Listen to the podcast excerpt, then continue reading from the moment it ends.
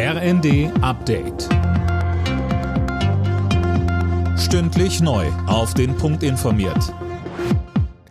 Ich bin Dirk Jostes. Guten Morgen. Das Deutschland-Ticket kommt. Bund und Länder haben die letzten Hürden aus dem Weg geräumt.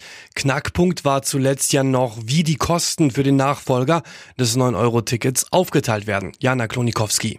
Ja, und da steht nun fest, Bund und Länder übernehmen jeweils die Hälfte, auch wenn die Kosten wie erwartet über die bisher veranschlagten drei Milliarden Euro hinausgehen. Wann genau das 49-Euro-Ticket an den Start geht, bleibt aber weiter unklar. Bund und Länder haben sich außerdem auf einen Härtefallfonds geeinigt, mit dem kleinen und mittleren Unternehmen geholfen werden soll, die besonders von der Energiekrise betroffen sind. Der Bund stellt dafür eine Milliarde Euro bereit.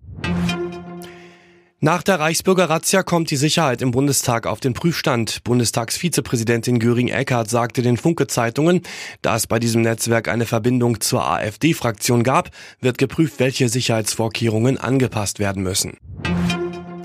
An den EU-Außengrenzen soll es inoffizielle Gefängnisse geben, in denen Asylsuchende eingesperrt werden. Wie unter anderem der Spiegel berichtet, müssen die Menschen dort teils tagelang ohne Wasser und Essen ausharren und werden dann über die Grenze zurückgeschickt.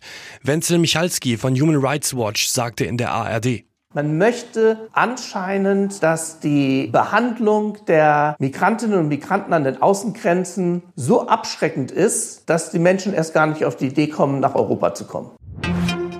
Der Ukraine-Krieg und seine Folgen für Energie und Wirtschaft. Über all das tauschen sich heute Bundeskanzler Scholz und die estnische Regierungschefin Kallas in Berlin aus.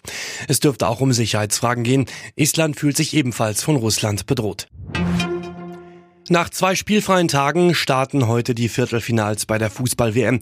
Den Anfang machen am Nachmittag Vize-Weltmeister Kroatien und Brasilien. Am Abend treffen dann die Niederlande und Argentinien aufeinander. Alle Nachrichten auf rnd.de